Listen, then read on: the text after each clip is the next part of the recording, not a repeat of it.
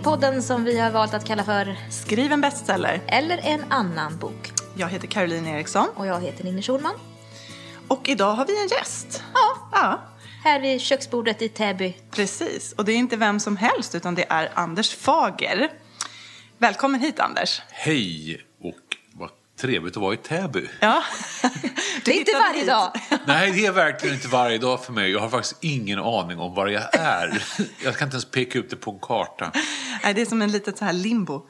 Eh, vi tänkte att vi ska börja med en liten presentation av dig. Så jag drar igenom den och så får du väl eh, korrigera om Ska jag jag har vinka om missuppfattat det blir något. fel? Ja, om Wikipedia precis. har fel. Du är författare, spelkonstruktör, officer och lärare på Skrivarakademin. Ja, Stockholm? ungefär i den... Nej, spel jag väldigt få nu för tiden, men jag har varit det. Du har en, en historia. Jag har en historia som, Ja. som medelålders män minns med nostalgiskt skimmer i ögonen. Ja. Som författare debuterade du 2009 med en skräcknovellsamling som hette Svenska kulter. Ja. Och sen dess då, och nu får jag hålla tungan rätt i mun, så har det blivit ytterligare en novellsamling, en barnbok, en serieroman och tre romaner. Varav den senaste som heter Kaknäs sista brand kom 2015. Kaknäs sista band. Sista band, förlåt. Ja, det anspelar på en Beckett-pjäs som heter Craps Last Tape. Självklart. Och sen så i år, 2017 då, så kommer det med hela tre böcker, stämmer det? Ja, det låter ju som att jag är väldigt flitig 2017, men det handlar snarare om att jag jobbat som en idiot 2016. Så det kommer en ljudbok i april, det kommer en roman någon gång också i april och det kommer en roman till framåt jul. Ljudboken handlar om medelålders kvinnliga vampyrer. Romanen som kommer nu i vår är någon slags skräckopera med mycket köttkrokar. Och eh, till jul så blir det rymdvarelser, nazister och svensk beredskap. Härlig Det blandning var en där. otrolig mix. Ja. Ja, alltså den sista då, alltså den här som heter Wunderland, som är en, den här rymdinvasionsidén.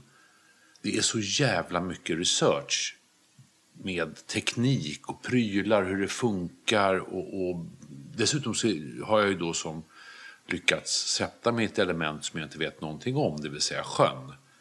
Så att det är väldigt mycket så här fartygstermer och, och, och sånt som jag måste ljuga om på ett trovärdigt vis. Eh, och det är faktiskt, jag har väldigt mycket konstiga böcker hemma just nu. Och jag kommer förmodligen om ett år kunna hålla långa initierade monologer om tyska radarsystem 1942. Tycker du om, alltså den här researchdelen måste jag bara fråga innan vi Mm, går in lite mer på. Mm. på, på temat. Men research, hur förhåller du dig till det? För det ser man kanske lite olika på från författare Alltså, till författare. Det blir ju inte bra om man inte vet vad man pratar om.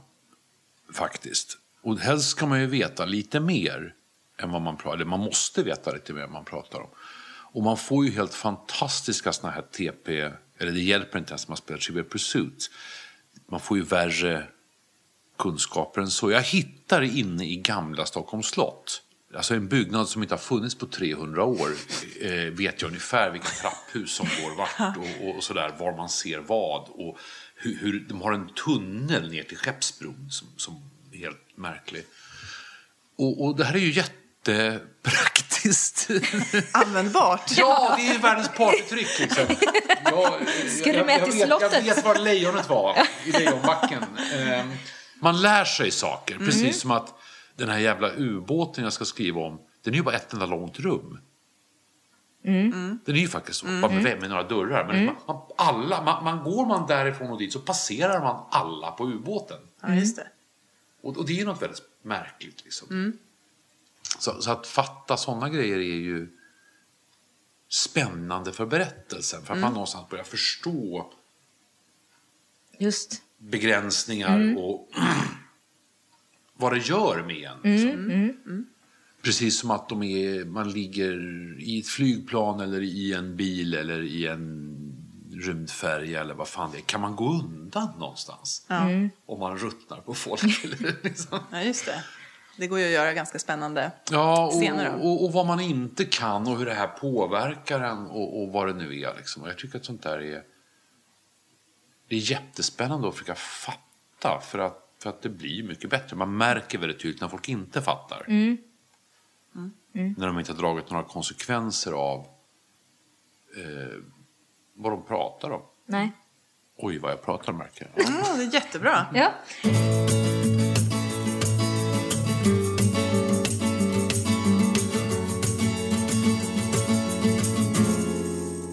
Vi kör ju då olika faser i våran podd.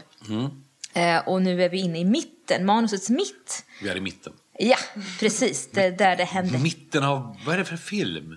Nej, men det är någon film där det bara dyker upp någon och säger nu är vi mitt i filmen. Ja, okej. Det vore ju fantastiskt om man... Ja, men, ja, Det, är någon, ja, det är Monty Python säkert. Ja. Men eh, hur, hur ser du på dramaturgi om vi börjar så, i den änden? Alltså, jag har inte suttit och lärt mig en massa olika sådana modeller. Jag kan känna att det, att det kanske mer är film och tv, eller framförallt film. Där är man ju väldigt i manusarbete sådär akttänk. Och jag vet inte om det nödvändigtvis är så i böcker på samma nivå. Eh, men sen klart det finns en massa saker och det är aldrig så att det skadar en ju aldrig att ha läst om någonting eller, eller satt sig in i, jaha men så här tänker han Storkin som skriver alla dessa väldigt framgångsrika tv-serier. Det gör ju ingenting om man vet hur han tänker. Det är ingen belastning. Liksom. Man, man blir ju inte en sämre människa av att läsa hur väldigt duktiga människor tänker. Eh, sen är det ju alltid så att man har mer eller mindre nytta av det. Eh, jag är väl liksom vad det gäller, och det här är ju roligt att jag då har blivit utvald att vara akt två. Är att jag Grattis! Har, tack så hemskt mycket! Du har vunnit akt två. Sådär, det är bara, telefonen ringer så här. Mm, this, will, this message will explode in five seconds. You will take act two. Och Jag har ingen som helst relation till akt två. Så därför är du här. Ja, precis. Och jag sitter här i en snöstorm i Yttre Täby. Ehm, nej, men på något, på något vis är det så för mig, i en bok i alla fall, eller en novell också, att man måste veta någonstans hur det ska sluta. Och sen finns det alltid en berättelse när man börjar skriva, om man inte hoppar rätt in i någonting som man vet hur det funkar. Eh, och kan karaktärerna och kan miljön och kan liksom hur de låter. Då finns det ju ingen etableringsfas utan det är ju bara en, två, tre, fyra och så kör man. Annars så tar det ju alltid en stund i en berättelse innan man liksom får... Nu gjorde jag en rolig rörelse med kroppen här som inte syns. Lite fram och tillbaka-rörelse. Ja, jag gungade fram och tillbaks. Det tar ju en stund innan man får liksom fäste. Och det är ett bra tips om akt 1. Att klipp två, tre sidor i början som är de här sidorna där ni ändå bara håller på och övar. Så kommer ni att märka att man kan leva jättebra utan dem. Eh, och gå direkt in på där det liksom börjar rulla. Eh, men, men sen i mitten så är man ju någon sorts skön... Man, alltså det rullar på. Man vet vart man ska och allt är liksom, ja men nu känner jag de här människorna hyggligt. Det är inte så jävla krångligt. Det, bara, det, det, det, det rullar på och i bästa fall så vet jag vart jag ska om jag har gjort rätt. För det, det måste man veta. Vet du alltid det? Du vet hur det ska sluta? Ja, det måste, jag, jag tror att man måste veta det. Eller man måste ha i alla fall, man måste ha någon slags... Eh, jag, jag, när jag har kurser så står jag och predikar att ni ska veta vad slutscenen är. Sista bilden. Därför att annars hamnar du, och speciellt om du är oerfaren och speciellt om du skriver fantasy, så hamnar du gärna i en premiss. Du, du hamnar inte i en berättelse Hur menar du då? att du målar upp en plats eller en miljö. Eller, ja, det är en massa alver som bor i ett träd. Ja. Så, så ska det hända sköna grejer. Och det är inte en berättelse. Nej. Det är ju en premiss. Och det ska hända det här och det här och det här och det här. Och sen förgiftar de varandra på slutet, hon och han som var kära. Och så dör de. Och ack och ve. Då är det slut. Och, och det här är en väldig skillnad. Som, man vet, för vet du vart du ska så vet du liksom vad du måste klara av. Och det är ju det man ska göra i den här mittfasen. Hur ser du på proportionerna? Vi har pratat lite om det här tid, i tidigare avsnitt. Ja. Alltså man kan ju se på mitten då som en, en, eh, en tredjedel av manuset eller som merparten av manuset eller så. Hur, hur, hur är, vad är mitten för dig och vad är liksom... eh, Alltså det där beror så på hur du berättar. Du kan ju ha, jag menar, eh, vad heter hon nu Gillian Flynn har ju fyra, fem slut för att hon inte kan välja dem. Eh, Gone Girl tror jag har fyra slut. Hur då menar du? Att Den har fyra slut. den Man- har fyra, du, du menar att det finns fyra slutpunkter som... Ja, och man skulle kunna Och klippa sen bort. fortsätter hon och så Och vänder hon det igen. till. det. Ja, nej, man skulle kunna ta bort tre av dem. Ja. Och, och alla tre, eller alla fyra funkar helt okej. Eh, och det är som att hon har den här... Jo, men det är väl så. Alltså, någonstans, så, så när det här rullar på och är jävligt cozy. Sen då? Sen måste det komma till någon sorts... Jag vet inte om det behöver gå sönder, men liksom, det behöver landa någonstans. Att, att nu sådär, nu börjar det bara knäppa i öronen och, och flygvärdinnorna sätter sig och, och fäller upp era stolar. Och, och nu jävlar. Ska vi landa det här Nu- manuset? Nu, nu landar det här, ja. Och, och jag tror att en del, jag tror att en del blir lite rädda för det, för att då måste man ju börja säga adjö till saker också. Och man måste ju veta vart man ska. Och det är där tror jag en del blir lite så här, okej, håller det här? Just det. Blir det här bra? Man går ur den här liksom, höll jag på att säga, platåfasen som det det heter. Det är nog gammal sexologgrej, den kan vi hoppa på. men, vad heter, nej, men det finns en sån här smekmånad. Liksom. just det, mm, och, och sen så här, mm, nej, men nu måste vi göra något vettigt av det här. För, för att det måste ju, blir, det inte, blir det ingen avrundning så, så rinner det ju ut. Det, det där är ju jätte... Har du om du inte har ett slut så blir folk på något vis också otillfredsställda. Så jag tror att det, där, så det, det, det man gör i mitten är att man förhalar. Eller, eller förbereder, vilket man nu vill. Man förhalar eller förbereder.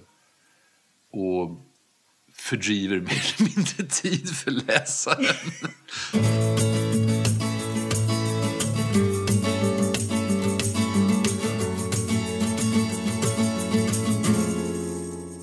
I det här så ligger ju också någon form av överväganden när det gäller tempo. Jag tycker att det här med tempo är ett ganska spännande begrepp när man pratar om mitten. För att om man tappar läsaren någonstans i mitten så kan det bero på olika saker. Att man inte har lyckats etablera karaktärerna kanske. Men det kan ju också bero på vad som ofta händer är att på något vis tempot, man tappar lite i Ja. tempo eller driv. Vad, hur tänker du kring det? Har du några Alltså, tankar ja, ja nej, men det där är ju, det finns väl två, liksom, det finns väl två, när, när du väl, om, om man nu får med människor i, i något slags anslag, så här att ja, men nu ska vi prata om det här i 250 sidor. Och sen finns det väl två sätt att tappa dem. Antingen som du säger att, att det, det, det blir ingenting. Mm. Det, eller just att de sitter och tänker, ja men det här var ju jävligt ballt. Men sen hur fan slutar det? Och det är, väl de, det är väl de två problemen. Att du, att du någonstans tappar bollen eller inte vet vart du ska. Så att det är väl de två problemen. Och hur undviker man det då? Att tappa bollen. Man har jätteintressanta karaktärer är ett sätt. Just den biten har jag lite svårt att uttala mig om för att jag skriver ofta väldigt pratglada karaktärer som jag mest kan sätta runt ett bord så här. Sen så har de genererat 100 sidor dialog. Och det är inte så jävla intressant, men pratar gör de kanske. Men, men, nej men det kanske är, men man måste ha någon slags händelseförlopp klart för sig. Att sen händer det grejer, är inte ett manus. Nej, sen händer något spännande. Ja, det händer något spännande. Kanske också att försöka, att försöka verkligen, precis som man gör i filmdramaturgi, det här när man har de här 15 minuters bitarna. Med liksom första fördjupning, andra vändpunkt, sista konflikt. Och det är ju jävligt yxigt. Men det fungerar ju. Harry, när Harry mötte Sally eller alla dessa romcom-filmer med Hugh Grant, de funkar ju. Även om de har, om man bara lägger man dem över varandra så kan ju faktiskt Meg Ryan driva emellan filmerna och Hugh Grant med. Det gör inte så mycket för att är man 45 minuter in i filmen så är det ungefär samma problem. Ja. Vad är dina främsta utmaningar som författare? Vad känner du, och just när det gäller mitten då kanske, vad, vad känner du att du lätt tenderar att eh, göra för misstag? Eller vad, vad, Förstår du hur Jag jag, menar? säga att jag är helt felfri. Ja, vad härligt. Det är jag ju inte riktigt. Men, men, eh, nej, men det kan vara lätt att man, man tappar riktning. Kan jag. Och jag då som, som, som är en sån här... Jag har ett drag av sån här anekdotberättare. Honom måste jag hålla i. Att det kan sticka iväg i något sånt här. Men det här är ju jätteintressant. Nu ska Ja. jag berätta om, om homosexprostitutionen i Humlegården på 30-talet. Så bara... Du blir förtjust i något. Ja, så här, oh, gärna, gärna något sånt där som jag har då lagt ner de här Ja, för många på- timmarna på.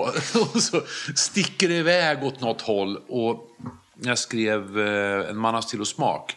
Den har ett, ett mittparti som är en sorts tillbakablick och en historia om en figur som heter Holger Bertholtz som är typ en svensk Alistair Crowley, en sån här svartkonstnär.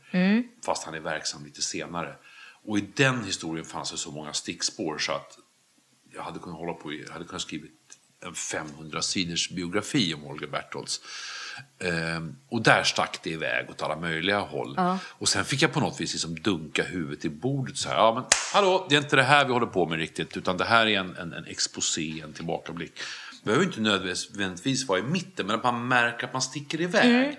Och det tror jag också är också en sån grej, för att koppla tillbaka till det här jag sa om att när man börjar och lite prövar, hur fan låter det här? Så är det mycket man kan ta bort. Därför att det här är inte så jävla viktigt. Det här är att du... Den här scenen med Lisa och hennes dotter är helt irrelevant. För det är du som övar på Lisa. Mm. Hitta henne. Ja, på något. Och, ja, men så här, hur fan pratar hon och, och, och liksom kropp och... Man, Det låter ju så jävla pretto, men, men, men det är ju det man gör. Det är ju en aspekt som kommer till extra när man skriver fantasy. Att man måste på samma sätt som när man skriver sina karaktärer verkligen känna sin värld och vilka regler som gäller och vilka som bor där och hur det funkar. Och att man, att det, eh, kan du ge något tips där? För det tror jag är många som, som vill skriva något och så tänker man att jag ska skriva något om, om zombisar. Och så börjar man skriva något om zombisar fast man kanske inte har hela universumet klart. Vad ska man Alltså, tänka på? är ju en mardröm i sig, för där måste du ju bygga en hel icke-värld. Ja, precis. Eller sci-fi också. Som ändå måste ha någon logik i Ja, sig. och science fiction, där måste du någonstans ha en teknikhistoria som fungerar. Mm. Därför att, hur fan hamnade vi här? För annars är det ju som att, oj, nu är det 2030. Och var är vi nu? Ja, och hur fan kom vi dit? Ja, precis. Alla här kan relatera till 9-11, till när Google kom Ja. och internets framväxt. Och det måste ju vara så sen också. Ja. Vad gjorde du när vi landade på Mars? Mm. Hur, hur förhåller du dig till den första vintern efter zombieapokalypsen? Det var då vi svalt ihjäl allihopa. För det fanns ingen mat längre. Just det, och det var 40 år kallt. Alla har vi den historien. Att man tror- måste ha koll på de här gemensamma Ja, det är en sån grej. Ja. Det är en sån grej. Och, sen, och ju krångligare bygge, ju mer måste du tänka. Och verkligen förarbeta. Och det är ju... Där kan du ju gå vilse. Mm. Herregud, jag har ju haft sådana just fantasy-killar, det är en viss sorts killar, som kommer in med en sån här, äh, vad heter det, Dramaten. Rentlängder, liksom kartor, namn, ett påhittat språk som är ganska likt finska. Ehm, och, och så vidare och så vidare. Och det är väldigt, tolken hänger ju över det här som en jävla bila liksom. Men, men där är det verkligen så när man hör folk berätta, ja men du vet det är alver där och troll där och så händer en massa sköna grejer. Ja, men det här är ju inte en berättelse, det är ju en premiss bara. För det, det finns inget slut. Eh, och det är ju spännande. Liksom. Men, men jag tror de är väldigt lyckliga. Ehm, och att det är en viss sorts böcker. Folk läser ju den typen av böcker för att man gillar att någonstans gå ner sig i de här miljöerna och snöa in på vilka som bor där och hur det ser ut. Och Kanske mer än berättelse. Det är en speciell sorts... Eh, och det finns ju sån- det finns ju sådana böcker också andra, i andra genrer där man liksom hänger med sköna karaktärer. Det viktiga är inte i, i bok 22 i Isfolket att det händer något så jävla viktigt. Men man hänger med dem en dag till. Mm,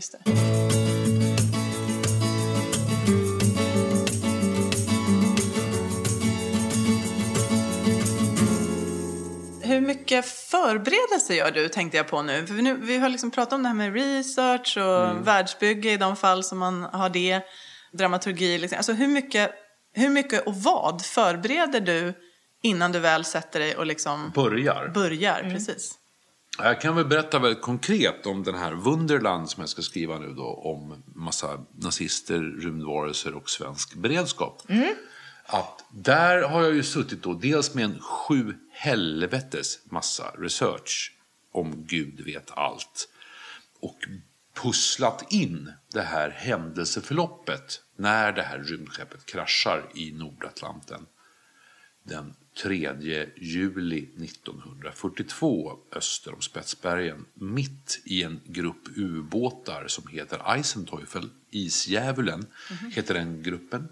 Ganska nära U88, tysk ubåt, eh, som sen bordar skeppet innan det hinner sjunka. Och det här finns på riktigt. Den jävla ubåten är där. Så jag har liksom pusslat in det som händer i ett verkligt händelseförlopp.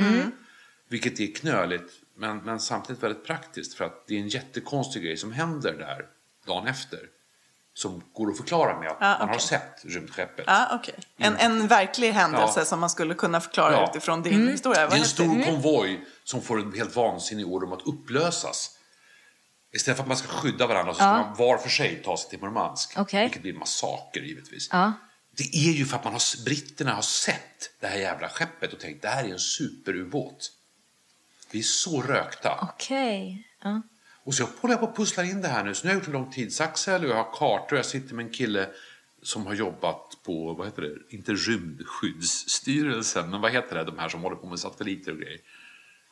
Ja, och han håller på att hjälpa mig att räkna på banor och grejer nu så vi ska få tider och eh, nedslag och hur fort det går och, och hur kommer de in. Nej, det kan inte komma som jag tänkte fick jag veta. För att man landar inte på planeter så att säga från nord till syd eller syd, syd till nord utan man går längs ekvatorn för att då bromsar man lättare. Okej. Skit Det är mycket man inte vet ja, om. verkligen. Mycket man inte vet. Så jag var tvungen att säga, men fan. Men, men hur länge har du hållit på med den här, Det här planeringen? och Och när nu kommer du börja liksom... Det här håller jag på och meckar med nu. Eh, och, och skriver stolpar och scener. Och, och, eller alltså scener som att det här händer. Det är en mening. Och sen händer det här. Och den här berättelsen kommer att bli lite så här Tom Clancy. Norra ishavet, klockan, klockan, klockan, klockan, på ubåten, si och så. Ja, ja, ja. Mm. Men det kommer en sån här, Det är lite militärt också. Ja, men så här, lite militärt. Det kommer så här teleprintertext. Mm. Ja, sån just det, här, ja. en viss sorts thrillers. För Ja, man ska kunna hoppa mellan olika platser. Och så ska det bli, för det går inte att göra på något annat sätt. Eh, men att, så att då, då blir scenerna jävligt självklara. Det här är på, på den båten. I, i tio minuter. Mm, ja. Och så har jag nu typ 200 sådana meningar. Och det är nog kapitlen. ja. Du känner det? Att det är Ja, det är så bara så här, Mm. okej, så här, mm, Ja. behöver jag berätta något mer? Ja, den där grejen och så blir det två, tre meningar till. Mm. Och sen ligger de i en lång jävla rad och jag tror aldrig jag har haft ett så tydligt manus. Därför att det blir verkligen, skriv en sida om det, skriv en sida om det, skriv en sida om det. Tror du det går, kommer det att gå fortare Så då? in i helvete. Eh, Det kommer att gå jättefort. Det som kommer att vara trassligt är det är om jag i efterhand upptäcker någonting tekniskt problem, alltså någonting som jag inte kan, som jag måste läsa in mig på. Och den stora biten med Wunderland är att jag, en del av historien kommer att utspela sig på ett väldigt stort fartyg. Alltså ett sånt kryssare. Och det finns ju knappt några människor i Sverige som har varit på en sån. Nej. Det finns ingen fråga. Hur fan funkar det liksom? Så jag, sitter, jag måste sitta med gamla böcker om sådär. Jag minns mina dagar på... Vi, jag hittade faktiskt just från den båten det handlar om någon sorts tysk minnesbok. Vi som var på. Ja, men det var ju perfekt. Ja, men jag ska ju läsa den också. Ja, just det. Förstå det. eh, så här, ja, okej. Och, ja, det är skitsvårt. Men, men det tror jag är det enda, enda problemet nu. Sen är det bara att ösa. Och det kommer bli ashäftigt.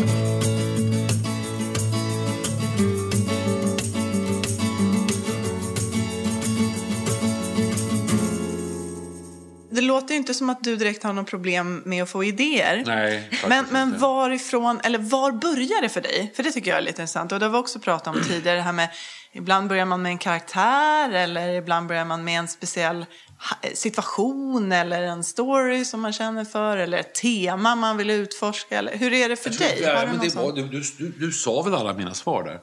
Ehm, det, det, det är så olika. Alltså den här Wunderland-idén har jag suttit med länge därför att jag länge har tänkt, men är det så jävla tradigt? Måste alla rymdskepp krasch, krascha i, i Nevada?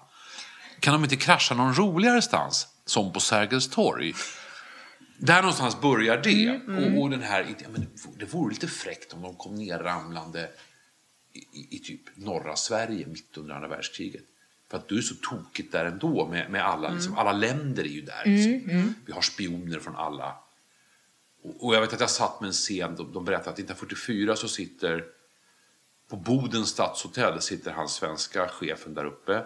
Då har de en kille från det som kommer att bli CIA. De har en kille som, från det som kommer att bli engelska underrättelsetjänsten. De har en finne, en ryss och en tysk. Alla som är där för att liksom skadereglera det, eller vad man ska kalla det för. Samverkan, för det blir lite stökigt vid gränsen. Alla de här sitter på Bodens stadshotell varje morgon och Och sen kommer det del rymdvarelser i det där. Det kan ju bara bli en hit liksom. Och men så är det så olika. Den här vampyrprylen började med att vad, vad, vad skulle jag vilja säga?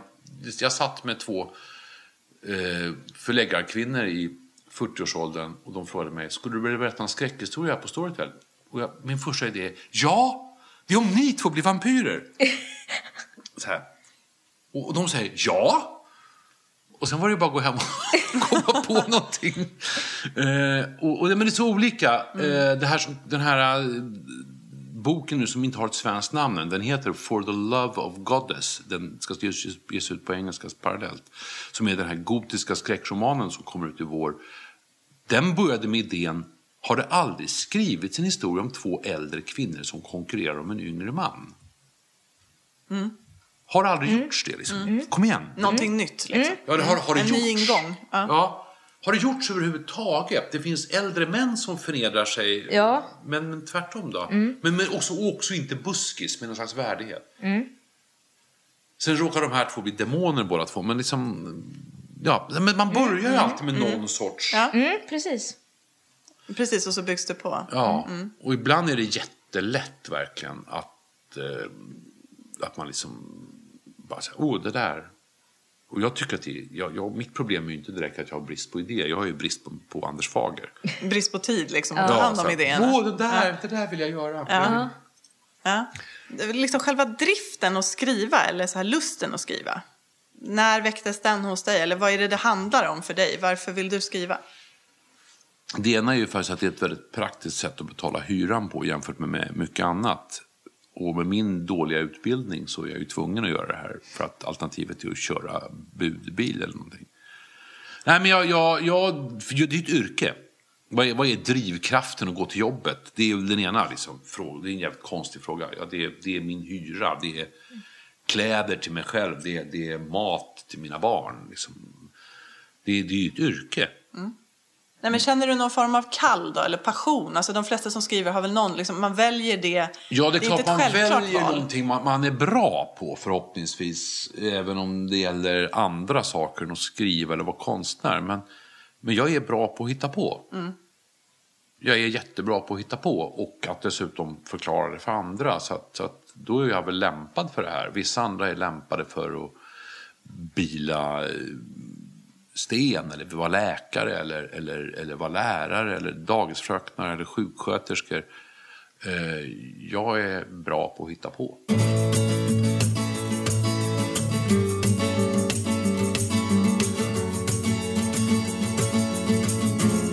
Ja, det börjar ju lida mot sitt slut här, vårt avsnitt. Men innan vi avrundar helt, så något tips till de som sitter där ute och vill skriva? Du som lärare, Ja. erfaren författare. Ja, jag är väl ganska erfaren på det här laget, eller ganska bra lärare framförallt tror jag. Eh, Kom igen, ge oss det Ja, bästa du det har. första tipset är skaffa dig en skoningslös kritiker. Och nej, det är sällan din mamma. skaffa dig någon som har modet att säga det här suger apskaft, gå hem och gör om. För att annars blir det aldrig bra. Är du omgiven av människor i din skrivargrupp där ni bara sitter och bekräftar varandra och tycker att ja, men det där var väl fint. Då är du i fel skrivargrupp. Om folk inte sågar 90% av det du gör så är du i fel skrivargrupp. Det var ett tips. Ett tips till är att när du har skrivit någonting, läs det högt. Stå gärna och stampa i golvet samtidigt. Så du får lite driv och hör hur det låter när man läser det som om det betyder någonting. Det är ett bra tips. Börjar du dansa medan du läser din egen text och stampar i golvet, då har du förmodligen skapat någonting riktigt originellt. Och då tycker jag du ska fortsätta att skriva. Ett annat tips om du tycker det är svårt att höra hur grejer låter, det är Google Translate. Google Translate har en uppläsningsfunktion där du kan klistra in din text. Du kan dessutom få höra den på norska eller swahili, men det ger inte lika mycket om du inte kan swahili. Men du kan få den uppläst av den här robotrösten. Och det är jättebra tips därför att du hör alla konstiga vändningar. Och när den här robotrösten läser så hör du upprepningar och, och konstiga ordval skoningslöst. Det är, som det, här, det är som att höra någon sorts robot läsa sjörapporten, ungefär lika passionerat. Men den här lilla fiffiga högtalarknappen på Google Translate. Det finns andra, det finns olika såna här, vad heter det? Eh, För folk som hör illa och sådär. ja. Olika sådana appar. Men skaffa dig en uppläsningsrobot-app. Det är ett jättebra knep. Eh, skriv om något annat än dig själv. Skriv om något annat än dig själv och skriv om något annat än dina föräldrar. Det brukar vara bra också. För att det är väldigt få av oss som har, är speciellt intressanta eller har speciellt intressanta föräldrar. Och även jag, Bergman, byggde en hel karriär på att skriva om sin pappa. Men du är nog inte Bergman. Eller Strindberg. Ehm, så att släpp att skriva om dig själv. Hitta på någonting roligt istället. Titta ut istället för att titta på dig själv. Det är ett bra knep. Jag märker att jag som lärare är livrädd för att säga någonting som annat än skriv för i helvete. Så fort jag säger du kanske måste fundera runt en karaktär så känner jag, åh nej, nej, nej, nej, nej, nej. Varför säger du så? Eller varför, varför Jo, du så? därför att eh, det här var lite som, det var- du och jag som pratade om det. Mm, pratade att, att det här med skrivande idag är nog egentligen två olika saker när vi pratar om skrivande. Dels är det skrivande för att faktiskt få ihop en bok eller en novell eller en podd eller vad fan det är. Och det andra är någon slags eh, litteraturcirkel där man faktiskt också skriver. Resan är viktigare än målet. Som till exempel, då när du och jag pratade så diskuterade vi så här, tidningar för skrivande. Ja, eller till olika skriva av till exempel, eller stora här eller- Mm. skrivkonvent där det sitter eh, 200 kvinnor i medelåldern som alla är mitt i en bok om sig själva. Det där lät lite elakt. Men, men, blir okej. tysta här. Hälften, av dem skriver deckare. Nej, men, alltså, nej, men alla är någonstans mitt i en bok. Eller har gett ut en bok själva. Eller någonting. Och, och, och det kanske inte är så att de tänker eller vill eller ens är intresserade av att bli nästa Läckberg eller Lapidus eller Schiefenauer. Utan det är just det här att hålla på och pyssla med det här. Att det blir ett intresse som man delar med andra. Ja, och- Mm. precis. Och man pratar och man lyssnar på mig när jag gaggar och, och er när ni gaggar. Och, det är lite som att, att bygga en modell. Så här, man bygger något fantastiskt vet, fartygsmodell. Så här, en kompis som bygger stora såna här och riggar och fixar. Mm. Och snackar med andra om ja, men hur gjorde du det där? Mm. Och, och, och, och han är en enorm så här, massa knep om hur man bygger och så. Men sen står den ju där liksom. Ja. Ja. Men hur, hur förhåller du dig till att du är faktiskt lärare på en skriv, Hur jag förhåller mig till det? Ja, precis. Jag, jag går dit och lär ut. Jag, och jag har ju ganska många faktiskt publicerade elever. Jag har en rätt hög body count. Och det är väldigt, väldigt roligt. Alla är ju inte... Ska vi säga, det, alla blev ju inte bättre tack vare mig kanske. Men det har varit väldigt, väldigt roligt att följa dem. Men hur ska man veta då? För jag tänkte, då finns det ju uppenbarligen, det finns ju, uppenbarligen gör det ju det, de som har glädje av att faktiskt gå en skrivarkurs. Ja. Det händer någonting, det, deras skrivande blir förlöst. Samma sak med att kanske läsa en skrivtidning eller lyssna på en skrivpodd eller Ja, vad ja, det nu är. Eller gå på ett sånt här konvent. Men hur vet man då liksom när man håller på för mycket med det som är runt omkring? Hur vet man det? Ja, hur många sidor skrev du den här veckan? Ja, det. Och det är ju det vanliga, så här, alla sitter så här, ja, men jag ska skriva hundra ord om dagen. Fan, då har du ju att göra resten av livet med att få upp en bok. Och det här är väl som med allt annat. När vet du att du stagnerar? Det vet du ju inte. Förrän, förrän du sitter där. Det, är ju så med alla såna här eh, destruktiva beteenden eller varför blev vårt förhållande, varför är vårt förhållande inte bra längre? Eller varför grälar vi hela tiden? Eller varför, varför missbrukar jag det? Men, man, det, det är inte en dag så här, åh jag började knarka. Utan det, plötsligt sitter man där och knarkar. Det, det är ju, ja, men man går ner sig tror jag. Och jag tror när man, när man sitter och pratar process mer än man skriver. Så att, sitt inte och lyssna på mig utan gå hem och skriv.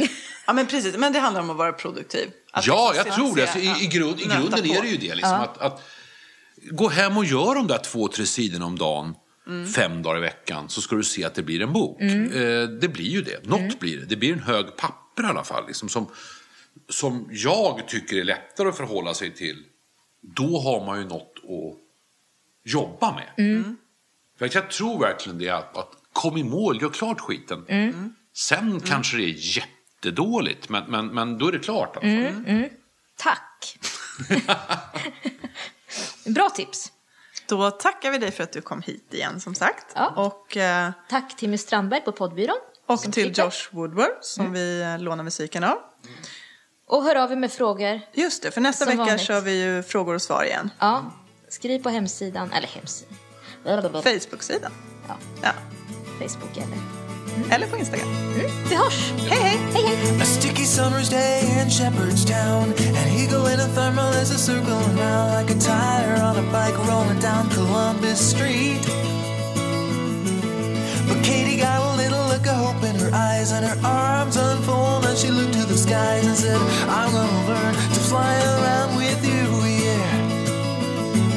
She jumped up high and she fell to the ground and skinned her got right up and she tried it again and smiling all the way with her unstoppable grin.